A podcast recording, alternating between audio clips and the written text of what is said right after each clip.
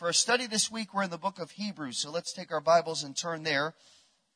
I was driving yesterday down in Illinois and I passed a church that simulcasts one of the most popular preachers in the country. He writes and um, preaches very positive and very non confrontational messages that, um, to his acknowledgement, don't address sin, don't really address personal responsibility in terms of our sin, but instead kind of emphasizes thinking good thoughts and believing in ourselves, and that if we do that, everything will be all right and God will give us everything we want. And I got to tell you, for a moment, I was a little jealous because I thought I would love to preach that kind of message today.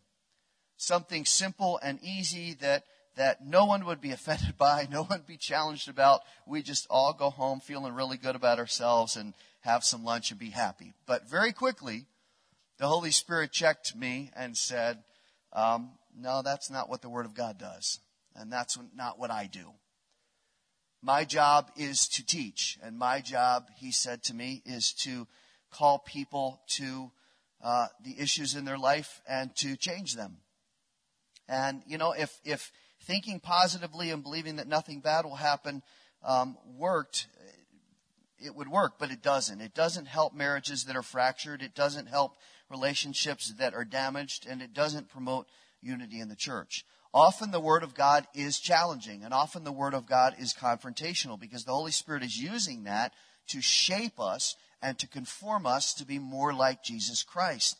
And even when He exposes our sin, and even when He calls us to change, He does so in a way that encourages us. And He tells us, and this is the part I love about Scripture, even though I'm confronting you, I am giving you the power to walk in holiness. I'm giving you the power because of your faith, because I have transformed you, because I indwell you. If that's true, if you're a believer this morning, then I will give you the power to change. And I will bless you and I will help you to be holy. And that holiness will be the only thing that will bring you joy and contentment and peace and unity in your life. So as we've been going through this series, uh, that's called the spiritual physical. We've had to look at some really challenging topics, but they've been important topics. What we allow into our mind, what we view with our eyes, what comes out of our mouths. Last week, whether we stop the progression and temptation and sin. And this morning, we're going to look at something that is really one of the most dangerous things that can not only affect our physical body, but also our spiritual health. Sometimes in surgery, and I've seen this happen um, to many people that have gone through surgery, sometimes uh, as surgery is being done on the internal organs, the bowel can get perforated. And when the bowel gets perforated, bacteria seeps into the abdominal cavity. And when bacteria seeps into the abdominal cavity, if it's not caught right away, it can cause a lot of problems. Widespread infection, if it's really not addressed, it can even go to the point of causing gangrene. Now, a similar condition takes place when a hole in the bile duct system, I know we're talking about lovely subjects this morning, right? When a hole gets in the bile duct system and the bile starts to seep out. Now, when that happens, it causes a problem because the, the bile is held in the gallbladder. Remember that word? The bile is held in the gallbladder and it helps with digestion. But when that acid that's in the digestive bile gets out into the abdominal cavity, it causes great pain and great discomfort. Now, in both cases, there is a fluid, there's something that's toxic, and that toxicity starts to eat away at healthy tissue, and it creates larger problems. It creates significant discomfort. It creates um, situations where healthy things are starting to become unhealthy. And really, if it's not addressed, it becomes life threatening. Now, a similar condition can take place spiritually. And this is what the writer of Hebrews is talking about, and in a moment, what the writer of James is talking about. This happens spiritually when bitterness and resentment and lack of forgiveness are allowed to exist in our heart and mind. And this has the exact same cumulative effect that bacteria and bile does. It eats away at our spiritual, emotional, and relational health. And we may look fine on the outside. We may even make it a, our intent to put on a good front. How you doing? I'm doing great. Everything's super. doing fine. Yeah, Lord's good. And we give these little phrases and we say things that, that make it seem like there are no problems, but inside we're churning and inside we're being eaten away. And when we hold on to that bitterness and resentment, it, it undeniably affects our relationships, not only with the person that we're struggling with, but with those around us. Now, this I have found over years of doing ministry and watching this and even contributing to it sometimes, this presents a huge danger. It will eat away and erode our marriages. It will eat away and erode our families. It'll go after relationships and friendships, and it will affect church. It will affect ministry. It will affect qualification for ministry. And this, as a pastor, and I've talked to many other pastors about this over the years, this is one of the saddest things to watch when it's happening, when people don't deal with the issues. Now, this is what the writer of Hebrews says uh, here in chapter 12, and this is where I want to focus this morning for a little while. Hebrews chapter 12, and then in a couple minutes we're going to jump over to James chapter 3. But let's just look at two verses this morning. You're wishing I was that positive guy right now, right? Look at chapter 12 of Hebrews, verse 14. Pursue peace with all men and the sanctification without which no one will see the Lord. See to it that no one comes short of the grace of God, that no root of bitterness springing up causes trouble, and by it many be defiled. Now, look at the phraseology there because the words are important, and the writer uses the phrase a root of bitterness, which he says can spring up and cause trouble. Now, the way that's written indicates that it starts with a seed of bitterness. A root always comes from a seed. So there is a seed of bitterness that is allowed to germinate. And instead of being extinguished, instead of being cut off before it gains life and grows, uh, what happens is it becomes fed and nurtured. Now, not to bore you too much, but look at a couple more words. The word root there literally means offspring. So there's a sense that it has been birthed, that this little seed of bitterness, this little rub, this little thing that bugs us, now starts to grow and it becomes birthed into something bigger. And as it's being birthed into something bigger, it becomes a root of bitterness. Now, bitterness is a very, uh, the Lord's not messing around here when he uses the word bitterness. Because the word bitterness here is not gentle. In the original language, it means bitter gall. Remember, the gallbladder produces the bile. It means bitter gall that produces, um, that is produced by extreme wickedness and bitter hatred. Now here's what the Lord's telling us. If we're not careful, that little rub, that little seed of bitterness, that little thing that just oh, really hurt me, it really bugged me, it really offended me, you did something, I'm, I'm annoyed by it. If we allow that to, to germinate, it will start to produce extreme wickedness and bitter hatred. Now, this is not written to unbelievers, this is written to believers. If we're not careful, this will grow and it will combust. Now, none of us this morning, I guarantee us, would, would think that we're guilty of such a strong description. And maybe we're not. But the point is, this is written to us to, to confront us as believers. The passage, the book is written to the Jews, that all scripture is profitable for our hearing and correction and instruction and training in righteousness. So we're not exempt here.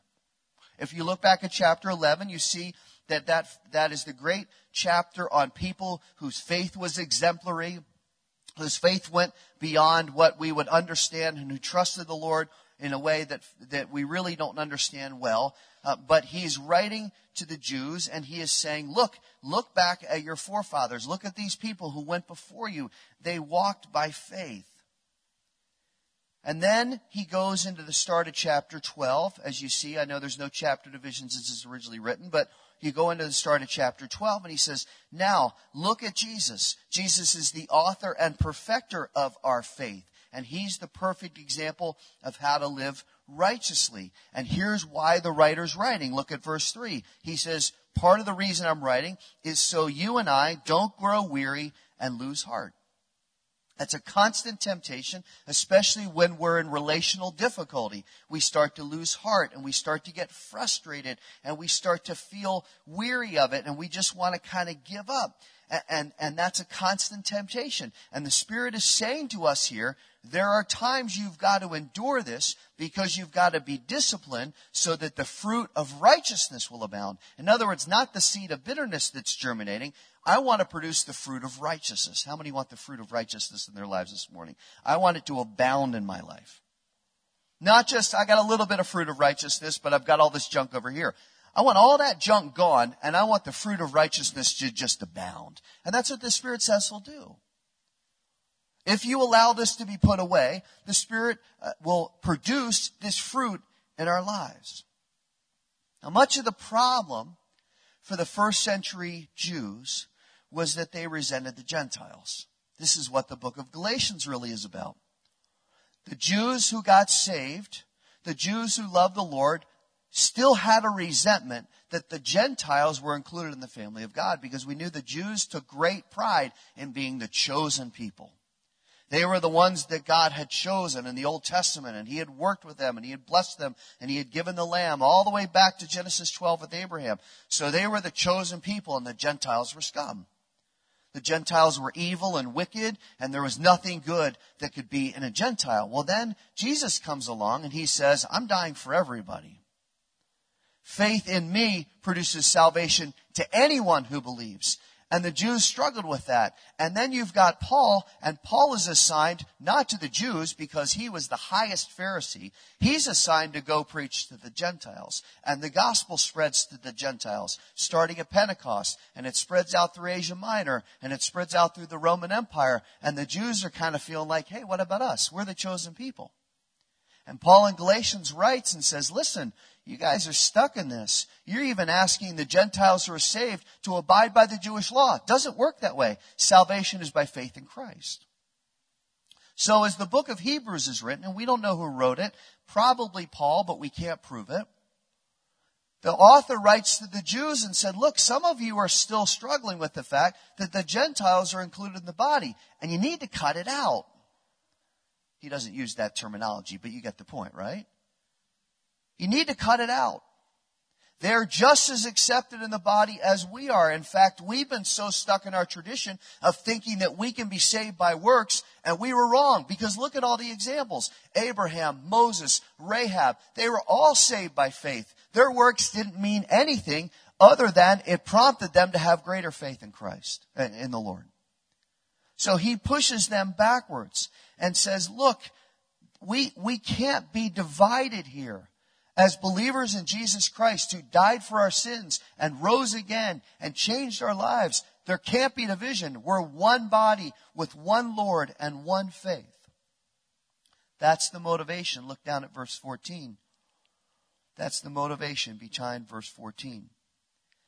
He says, Now, listen, you Jews who don't believe in Christ, you have to come to Christ. You Jews who do believe in Christ, you got to settle down Here's the motivation pursue peace with all men and the sanctification which no one will see the Lord. That's a reference to salvation being only by grace, the grace of God. And then the Spirit indicates just how serious this root of bitterness can be. He says it not only defiles many, meaning that when we have a root of bitterness, it doesn't just affect us and possibly the other person, it affects a lot of people around us. He says it not only defiles many, but look at the next phrase, it causes us to come short of the grace of God. Now, I try to think how to really explain that, and the Lord really needs to help us right here. But here's what I understand from that. When the grace of God has not transformed someone's heart because they have been resistant to repentance, bitterness takes hold for everybody that does not know Jesus Christ this morning, everybody that does not trust in Jesus Christ as Savior, there is bitterness there, and self then demands to be in charge. And when self demands to be in charge, it must be fed by more sin.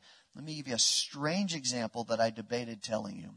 I got in my car this morning to warm it up, waiting for the family to come out, turned the radio on, changed the station, and there was some kind of rap. I, I don't know why there was a station that was playing rap on a Sunday morning. And I listen to the rap. I never do that, but I did this morning. And the guy was saying, Oh, I want you back, and I'm so sorry, and I've done wrong, and we just got to get this right. And then the last line of his rap was, But if you don't come back, I'm going to tie you to a bed and burn down the house. And I thought, well, that's edifying.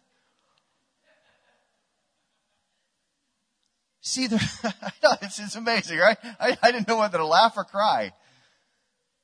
The bitterness that's there. Oh yeah, I want it a certain way. If you don't do it my way, you better watch out. And that's what self demands.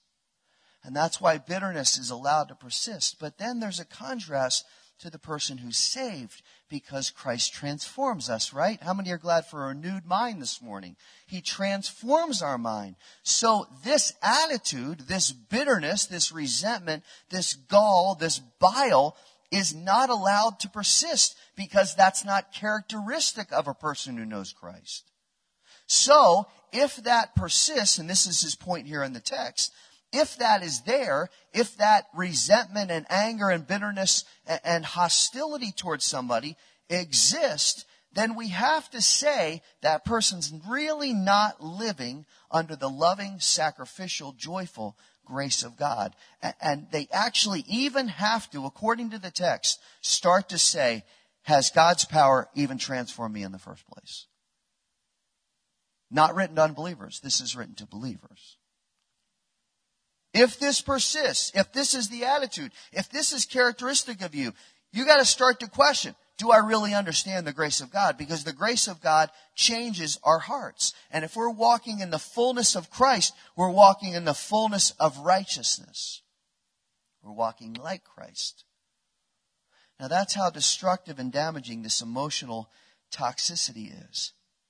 And sometimes we get so worked up in our relationships by by something that soured or someone that did something unfair, unjust, and we become full of resentment and we get kind of so full of ourselves that it not only changes our thinking, then it starts to change our behavior, and then it starts to show in our demeanor. And you know what the devil does? He comes in very quickly to try to divide.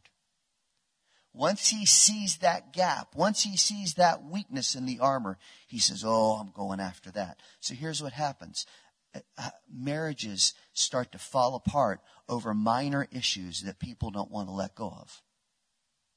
Relationships start to divide because hostility is allowed, and then they start to get permanently damaged because somebody didn't forgive and somebody didn't say, I'm sorry, and somebody held on to the bile instead of purging it. And it goes quickly from an emotional and a relational issue then to affect us spiritually and it starts to rob us of our joy and it starts to undermine our faith and it creates then feelings of a hostility to the Lord. Lord, why didn't you take care of this?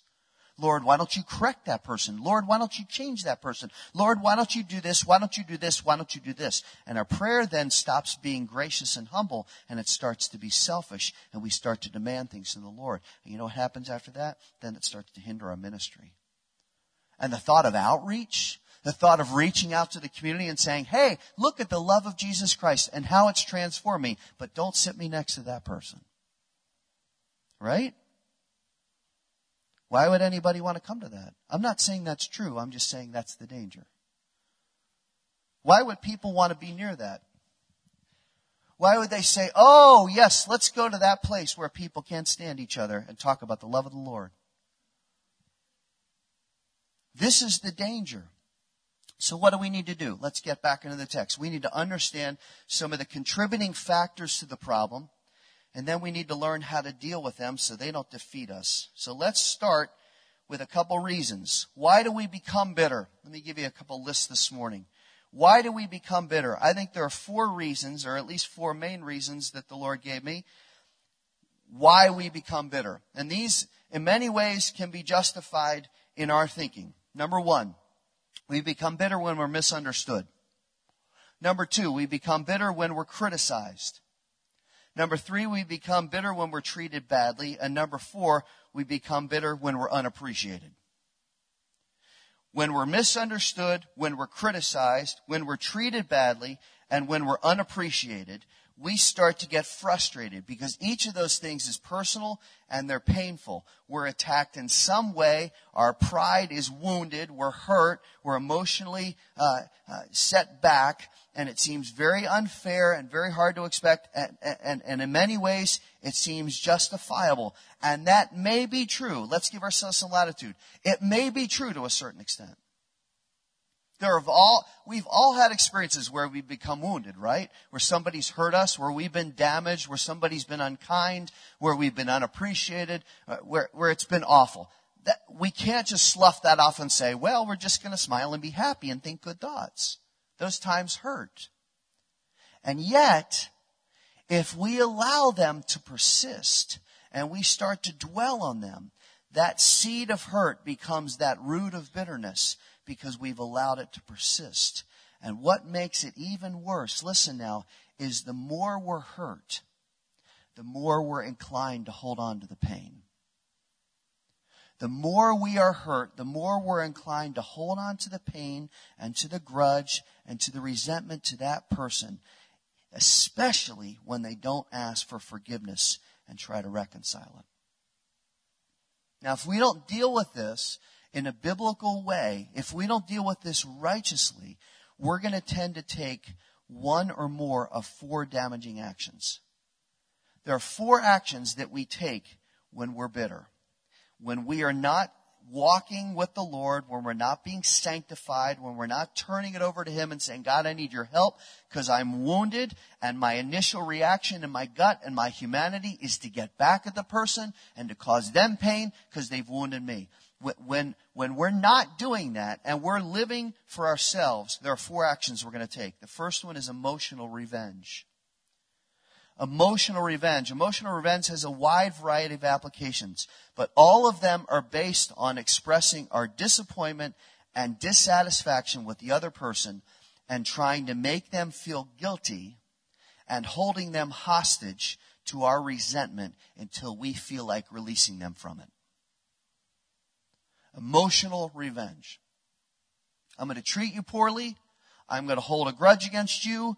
I'm going to communicate how unhappy I am verbally and non-verbally. And I'm going to use your failure or I'm going to use whatever I think you did that offended me as an ongoing weapon to punish you and to gain advantage. Emotional revenge loves to bring up the past.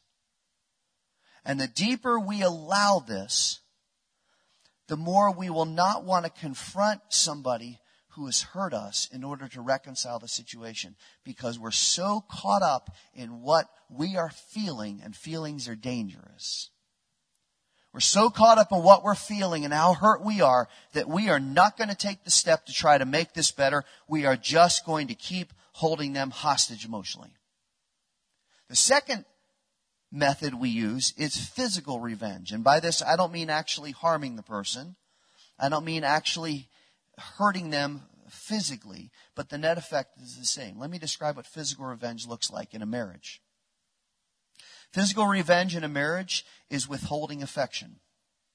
It's being confrontational and in your face, and it's separating yourself physically from the other person.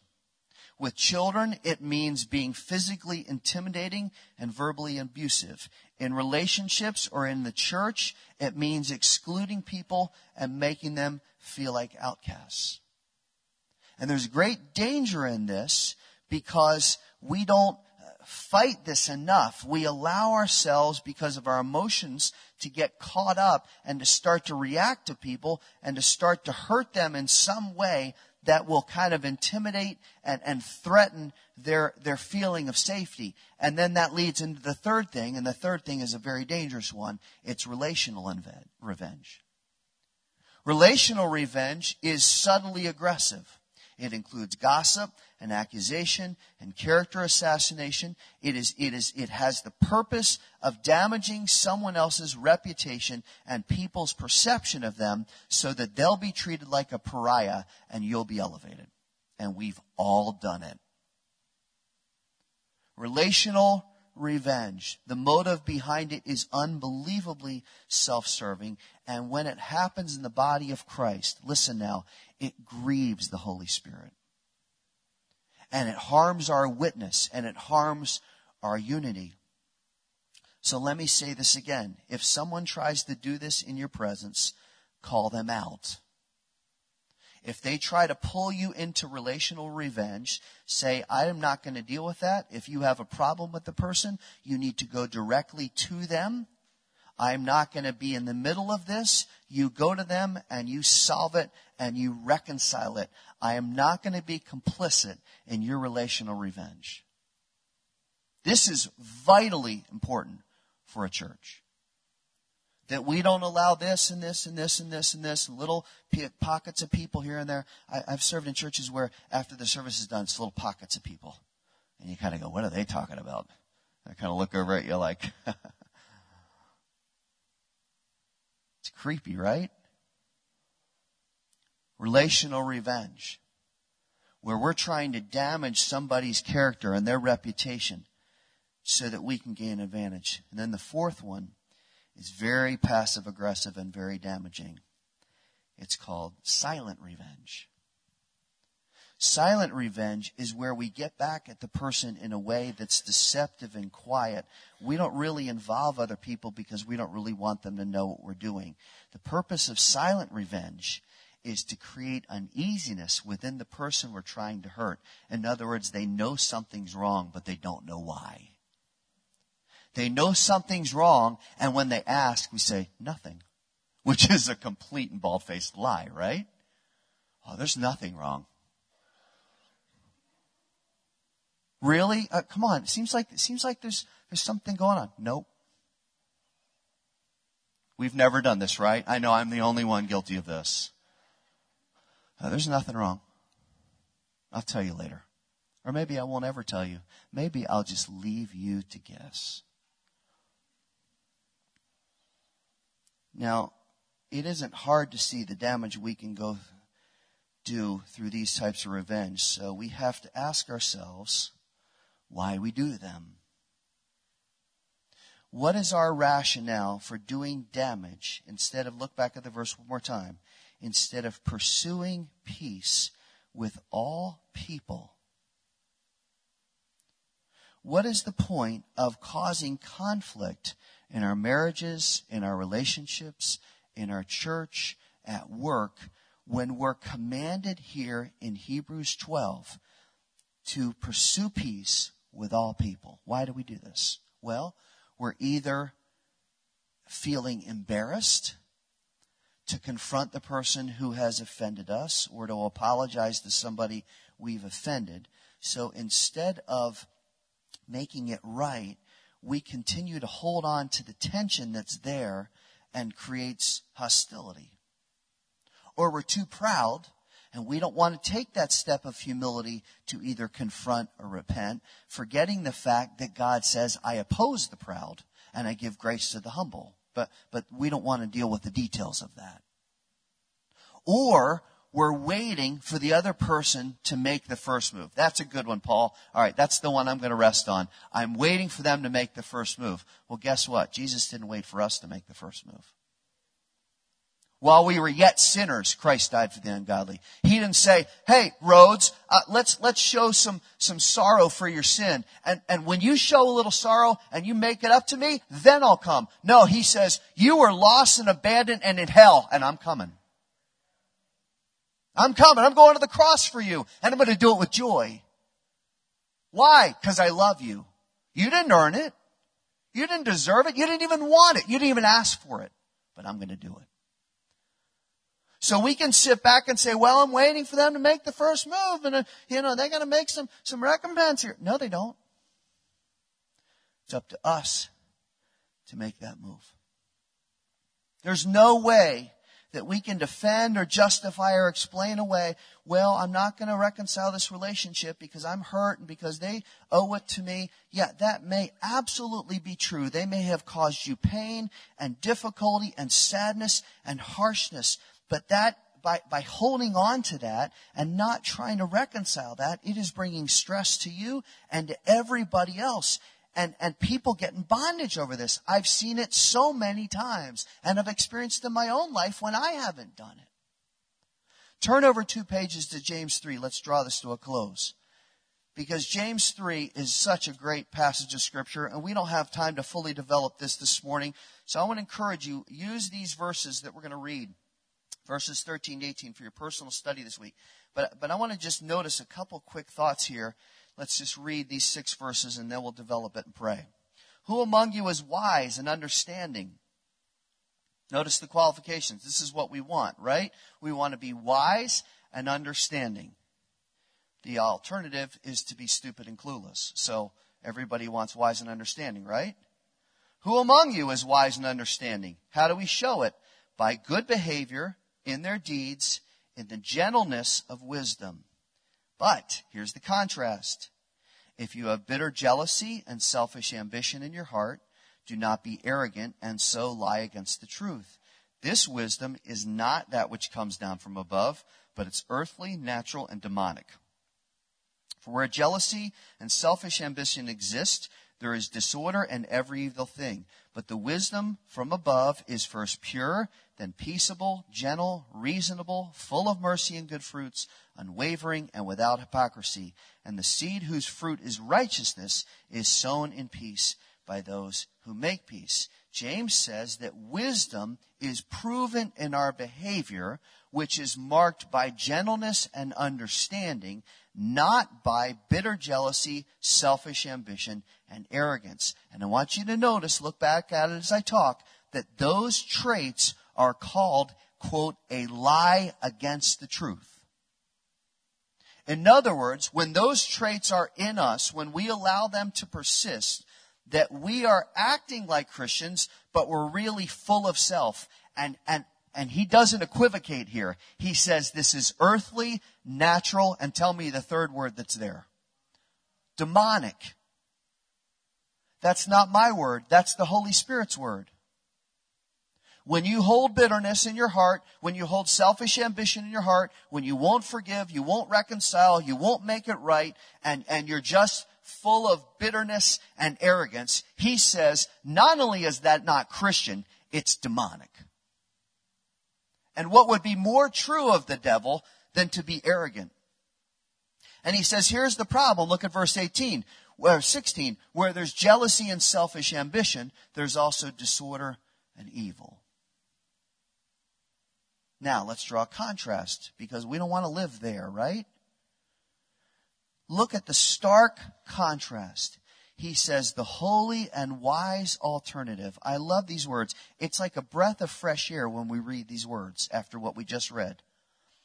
The holy and wise alternative is purity, peace, gentleness, reasonableness, and abundance of mercy and good fruits and sincerity. That verse is what should always describe us. That verse is what should always describe us.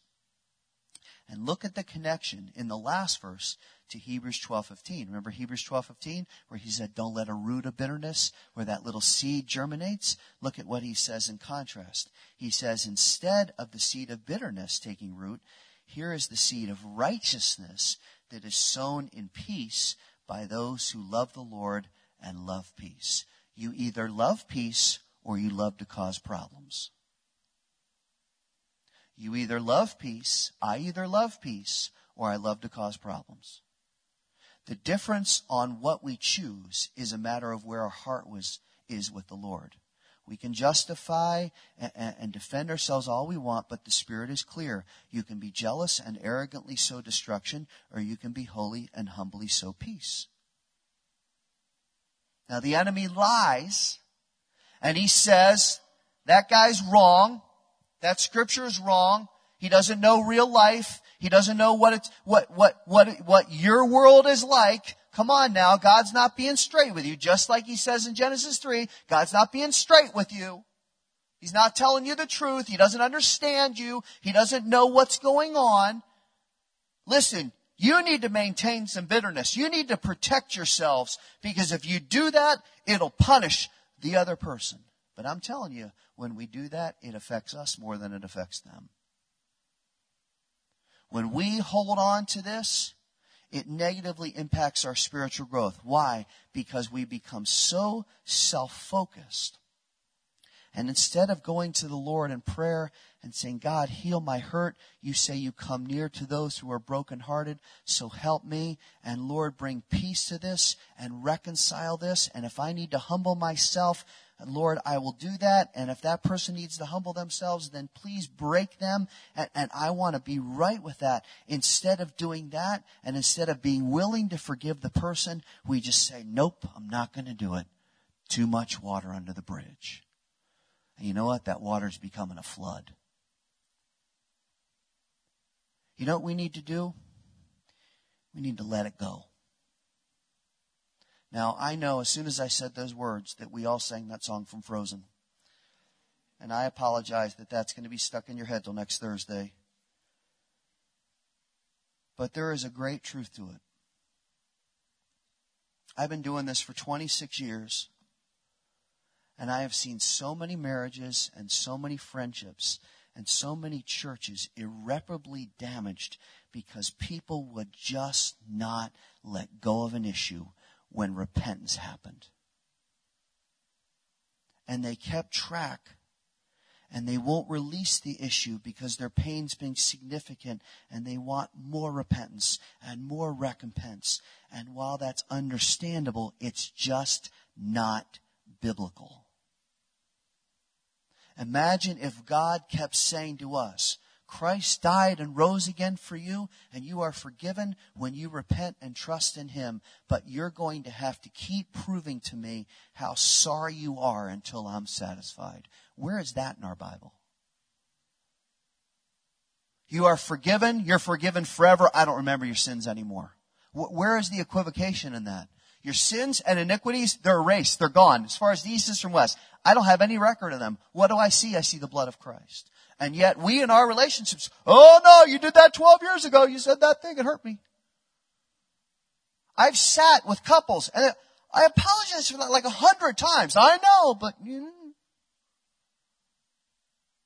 We have to let go of it. If we're going to model Christ, we have to offer forgiveness. And when forgiveness is requested, we have to grant forgiveness. Then it has to be done. We can't keep bringing it back as relational ammunition unless we want the Lord to do that with our sin. You want the Lord to bring back the 15,000 sins you've done in the last month? Oh, Rhodes, let's look at your week. Oh, you've had a doozy. Let me bring those sins back up to you and hold you accountable for those. Because you're not willing to do it in your relationships. What did Jesus say? Forgive as you've been forgiven.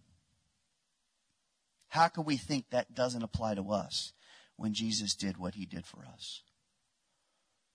We need to be humbled every single day. We need to be willing to completely forgive forever when people offend us and they repent because that's what he did for us.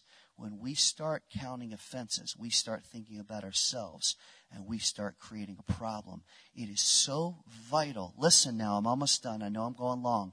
It is so vital that we have a humble and teachable spirit about ourselves instead of constantly looking at what other people have done. Because if we only look at what other people have done, we will never think we're wrong and the Lord will never use that. The Lord will never use that.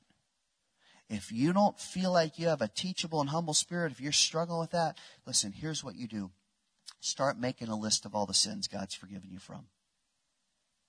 Start listing all the things God's done to exonerate you from sin through Christ. And then every morning, we've got to beg the Lord, Lord, humble me today. Lord, give me a teachable spirit today. Lord, help me to walk like Christ today. I don't want to live for myself. And you know what he'll do? He'll keep pointing us back to Christ. Because Christ has done so much for us. And when we humble ourselves and we say, Lord, you're so gracious, you're so good to me, we'll become more sensitive to the Holy Spirit. And when the Holy Spirit convicts us of pride, then we'll say, instead of resisting, we'll say, You're right. You're right. I'm proud. I repent of that. I don't want to be proud. I want to be humble before you because you give grace to the humble.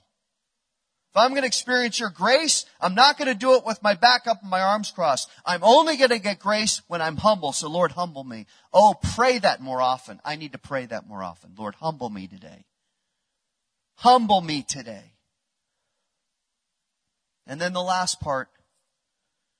When we've experienced what we've experienced as people who have been saved by the amazing grace of God, we need to understand that when we are the one who has done the offending and the one who has done harm, listen now, we have got to humble ourselves and go to the person and repent and make it right. Far too often I have seen over 26 years of doing this that that is lacking and it is why so many relationships are fractured. The one who has sinned will not humble themselves and will not sincerely act for forgiveness. And that's not just, I'm really sorry. That involves a lifestyle change. I can say I'm sorry to my wife until I'm blue in the face. She will not believe it unless she sees me change. Otherwise, just lip service. It's just, it's just patronizing her. I'm really sorry, but I'm going to do it again. Listen, is there someone this morning that you need to apologize to? Is there someone that you have offended that you need to ask to forgive you?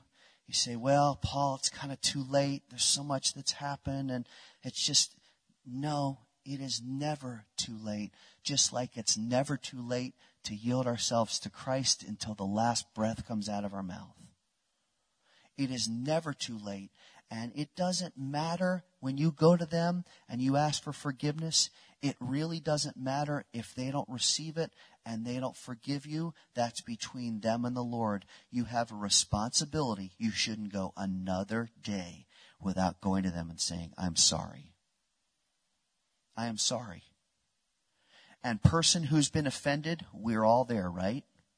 Person who's been offended, receive it and forgive them in humility. Because if you don't, you're just as guilty as them. When somebody comes to you and says, Look, I've offended you, I've hurt you, our relationship has been fractured, I am so sorry, I've held this against you. Don't say, Well, it's about time. I've been waiting. Hey, you know what? I'm just as guilty. I forgive you and I ask you to forgive me for holding hostility toward you please, let's reconcile this. Let's not go another day, not another day where there's fracture. Pursue peace with all men and sanctification. Who do you need to reconcile this this morning? Maybe it's you and the Lord. Maybe you've been in hostility toward the Lord and you've resented God for some reason and you've never trusted Christ as Savior. Look, I can't preach this message without getting to that point. If you've offended God by your sin, it's time to reconcile it. And He's offered Himself. He took the first step and He went to the cross and He died and then He rose again and He says, if you confess your sin, I am faithful and I'm just and I will forgive all your sin and I'll do what? Tell me cleanse you from all unrighteousness forever. If you've never done that, I mean really, come on, not just I walked down the aisle once when I was 12. If you've never given your heart to Christ, today is the day. Because he is willing to forgive and exonerate forever. And if you've got a fractured relationship, how long are you going to let it persist? You have responsibility just as much as the next person. Are you going to keep with the bile and the bacteria? Are you going to get it done? Let's close our eyes. Just let the Lord speak to you just a minute more. Thank you for listening so well.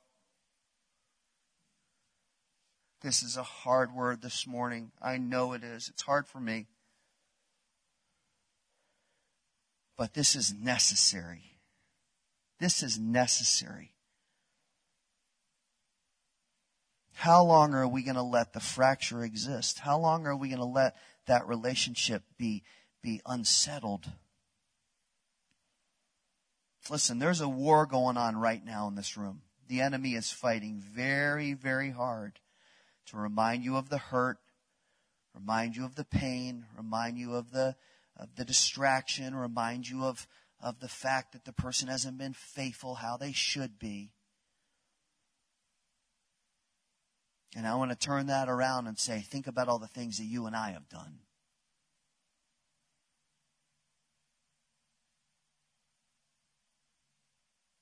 There's a relationship this morning that needs to be changed. There's a relationship this morning that needs to be reconciled. You need to do it today.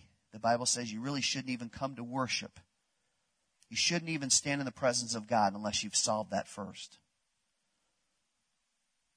The Holy Spirit is giving us an opportunity this morning to make this right. And I want to encourage you and challenge you, just as He's challenging me. We've got to make this right. And when that reconciliation takes place, you need to let it go. Be done with it. Father, we praise you this morning for the word you've given to us. Lord, it has not been easy. And yet, Lord, we know it is truth and we know every single one of us needs it. I praise you this morning, Lord, for salvation. I praise you for the example you have given us. That having done so many things that we can't even count to offend you, that while we were still in our sin, Christ died for the ungodly. That's all of us. And you brought reconciliation between us and you because of Christ. And Lord, we love you for that. And we praise you for that. And our lives are different because of that this morning.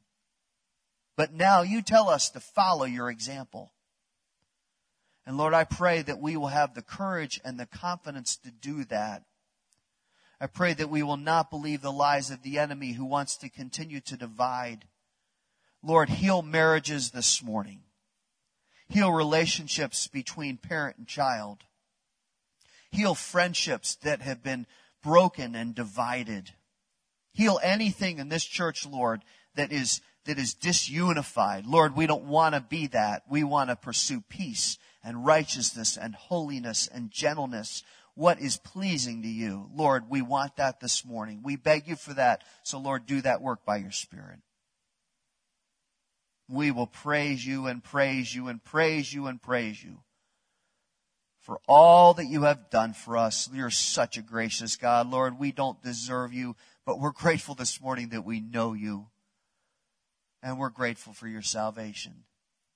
Lord, change hearts, change my heart this morning that we would love you more and love each other completely. We love you and praise you in the name of Jesus. Amen.